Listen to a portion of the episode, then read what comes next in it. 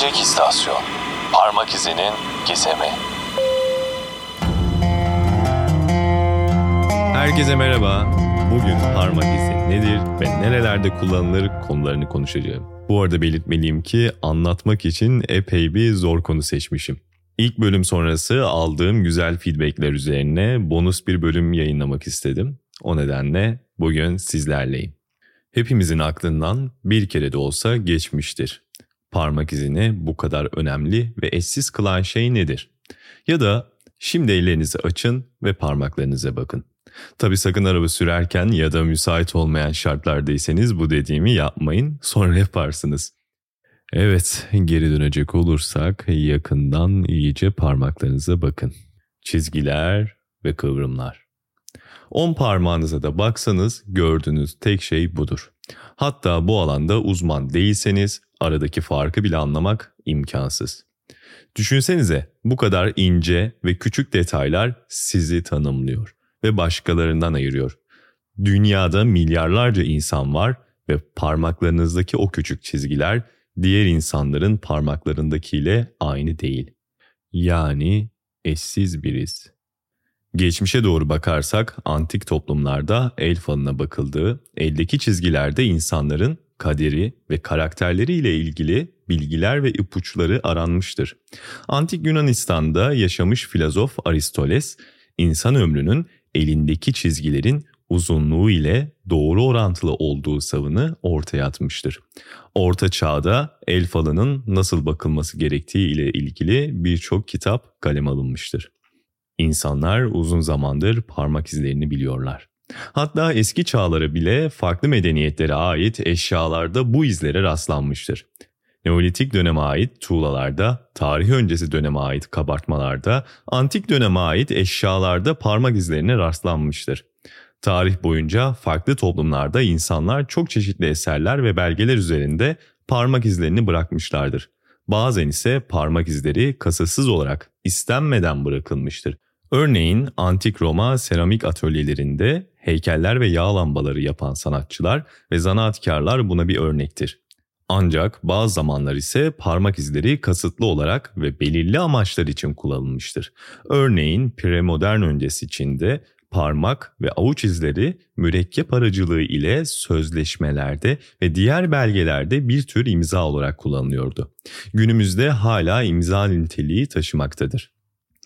Parmak izi denildiğinde çoğunlukla suç ve kriminal olaylar ile aklımıza geliyor. Burada tabii ki de filmlerin ve dizilerin etkisi çok fazla.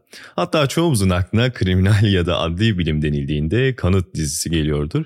Belki de bir kısmınızın aklına Arka Sokaklar dizisi de gelecektir.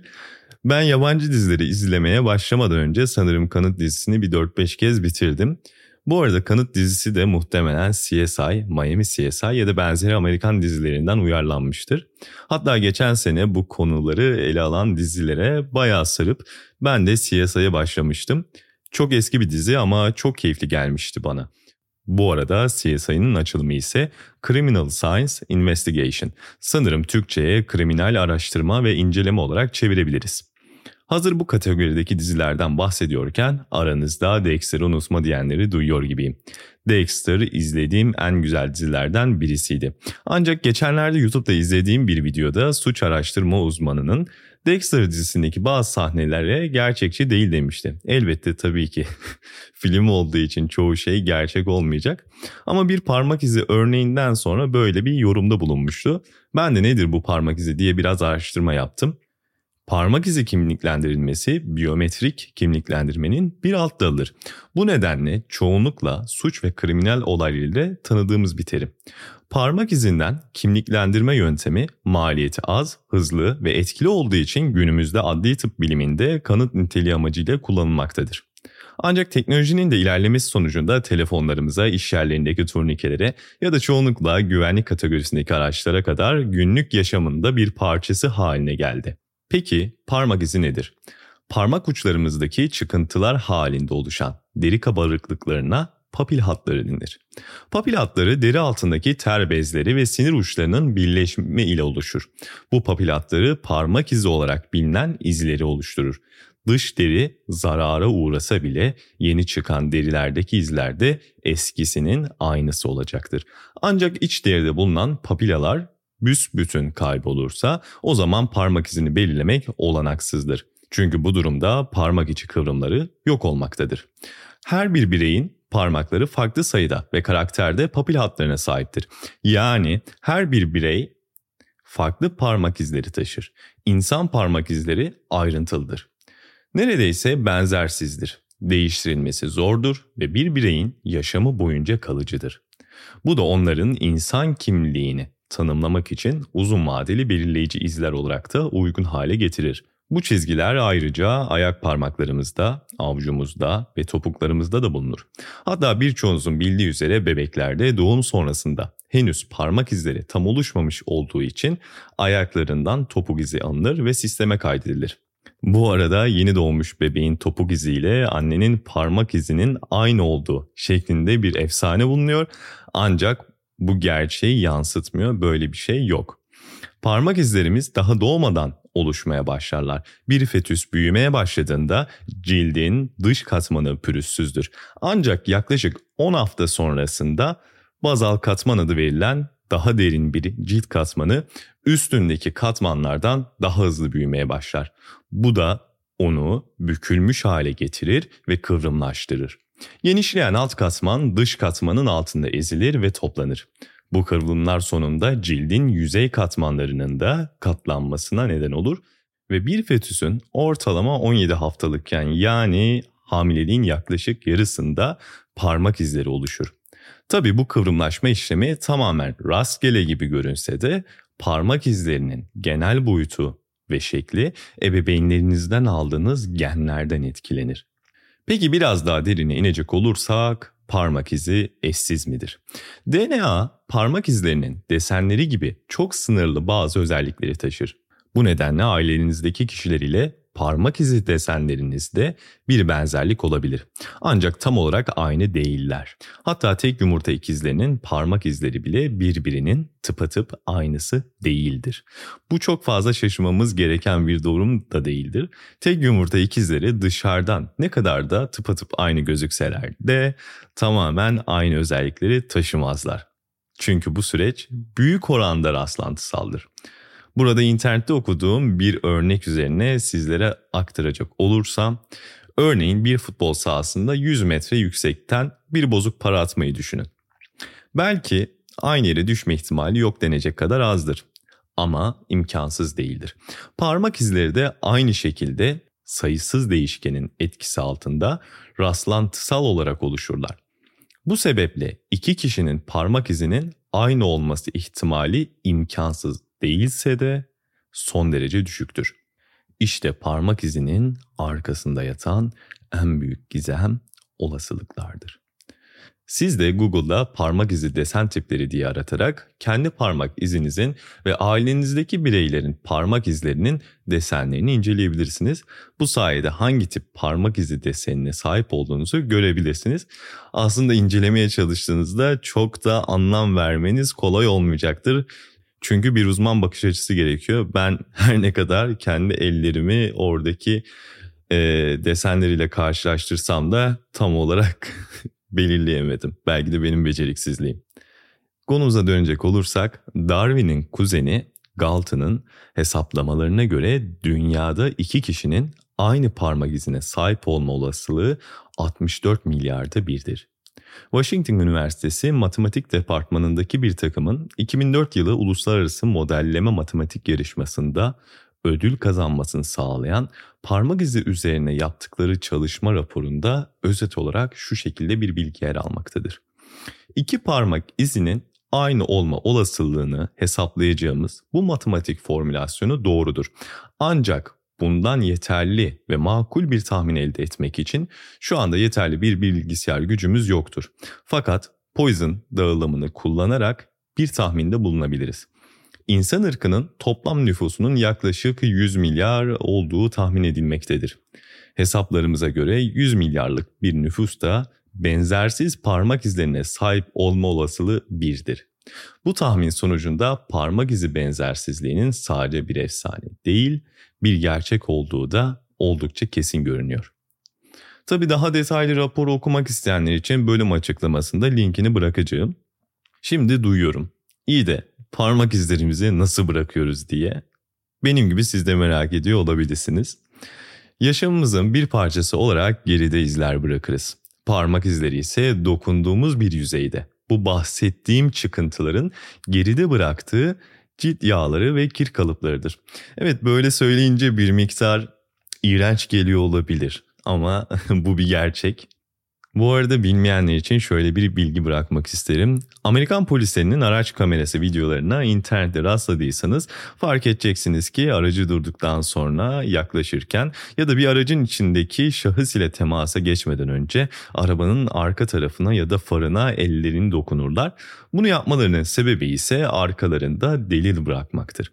O sırada polis memuruna bir şey olursa ya da sürücünün kaçması durumunda polis memurunun dokunduğu sırada bıraktığı parmak izleri olay yerinde olduğunun kanıtıdır. Bu eski bir yöntemdir. Tabi teknoloji de gelişti. Şimdi ise çoğunlukla yollardaki güvenlik kameraları, araç içi kameralar ve bodycam denilen polis memurlarının üzerindeki kameralar ile her şey kayıt altındadır. Bu nedenle artık çok fazla kullanılmayan bir yöntemdir. Ancak hala bazı polis departmanları bu yöntemi kullanmaya devam etmektedir. Parmak izine geri dönecek olursak Parmak izi toplanmasında çeşitli yöntemler vardır. Bunlardan en çok kullanılanı ve bilineni filmlerde de gördüğümüz üzere bir özel pudra tozunun ve özel bir fırça aracılığıyla parmak izinin ortaya çıkartılarak Mylor folyo ya da parmak izi alma tabakası ve benzeri yöntemler yardımıyla parmak izi alınır. Bunlar ise bir tarayıcı ile taranarak dijital database'lere yani veri bankalarına kaydedilmektedir. Ancak ilerleyen teknolojiyle artık temas olmadan da bazı özel cihazlar yardımıyla parmak izinin dijital ortama direkt olarak kayda alınması mümkündür. Ayrıca daha önce de belirttiğim üzere günümüzde kullandığımız akıllı telefonlar ve bazı güvenlik sistemlerinin de parmak izi tarayıcılarla parmağımızı dokunarak parmak izinin taranması mümkün. Tarihteki ilk kriminal parmak izi çalışması 1892 yılında Arjantin'de gerçekleşiyor. Bir kadının oğlunun öldürülmesi üzerine bunu komşusunun yaptığını ifade ediyor. Ardından olay yeri incelemesinde kapıda bulunan kanlı parmak izleri üzerine inceleme yapılıyor. Ancak parmak izleri ise komşusundan alınan örnekler ile eşleşmiyordu. Gelen sonuçlara göre parmak izleri anneye yani şikayet eden kadına aitti. Polis tarafından sorguya çekilen kadın suçunu ifade ederek oğlunu öldürdüğünü anlatıyor. Bunun sonucunda ise müebbet hapis cezasına çarptırılıyor. Bu arada dünyada parmak izinin yayılmasına paralel şekilde Osmanlı Devleti de antropometri yönteminin kabulünden bir yıl sonra başkentte bu yöntemi de kullanıma soktu. Eşgal kartlarına parmak izleri de alınmaktaydı. Eşgal kartları evet o zamanlarda kullanılan bir terim. Osmanlı Polis Teşkilatı suçluları belirlemek için parmak izi uygulamasını kullanmaya başlamıştı. Ta ki 31 Mart vakasına kadar. Bu olay sonrası tüm arşiv kaybolmuş. Kriminal alanda parmak izi kullanımı tekrardan 1910 e, yılında Yusuf Cemil tarafından getirilmiştir. İstanbul Emniyet Müdürlüğü'nde parmak izi dairesi kurularak çalışmaya başlanmıştır. Ayrıca Osmanlı polisi ilk kez 28 Ekim 1916'da İstanbul'da yaşanan bir cinayeti parmak izi tekniği kullanarak çözmüştür. Sizi parmak izinin tarihi ve benzeri detaylara çok fazla boğmak istemiyorum. Ancak daha önce bahsettiklerimi de tamamlaması için kısaca bahsetmek istiyorum. Parmak izinin özellikleri yüzlerce yıl öncesinde incelenmesine rağmen modern manada parmak izi tespiti ve faydalanma konusunda ilk adım 1880'de atılmıştır. Umarım isimlerini doğru telaffuz ederim. Bu tarihte Henry Fowles ve William James Herschel Nature dergisinde parmak izi hakkında makale yayınladılar. Parmak izi konusunda daha sonra çalışan Francis Galton da kalıtım yolu ile geçen parmak izi olmadığını açıkladı. Her insanın parmak izinin birbirinden farklı olduğunu kaydetti. Günümüzdeki parmak izi yöntemi ise Henry Fowles tarafından bulundu. Henry sistemi olarak da bilinen bu yöntem parmak izinde 5 genel deseni kabul ediyor. Benzer bir parmak izi usulünü de Wun Vucedic geliştirmiştir. Umarım doğru söylemişimdir. Bu bilgin ise dört temel parmak izi desenini kabul etmiştir. Henry ve Vucedic sistemi ise dünyanın birçok ülkesi tarafından kabul edilmiş ve şu anda kullanılıyor. Hani parmak izi desen tiplerini Google'da aratabilirsiniz demiştim. Evet işte tam olarak bu desenlerden bahsediyordum. Parmak izi gerçekten daha saatlerce anlatılabilecek detayları ve geçmişi olan bir konu. Hepsini bir bölüme sığdırmak neredeyse imkansız. O kadar uzun bir podcast'i de eminim ki dinlemesi bir miktar sıkıcı olacaktır. Umarım yeteri kadar size aktarabilmişimdir ve keyifli bir vakit geçirmişsinizdir. Beni dinlediğiniz için teşekkürler. Gelecek istasyonun bu bölümü sona ermiştir. Kendinize iyi bakın. Görüşmek üzere.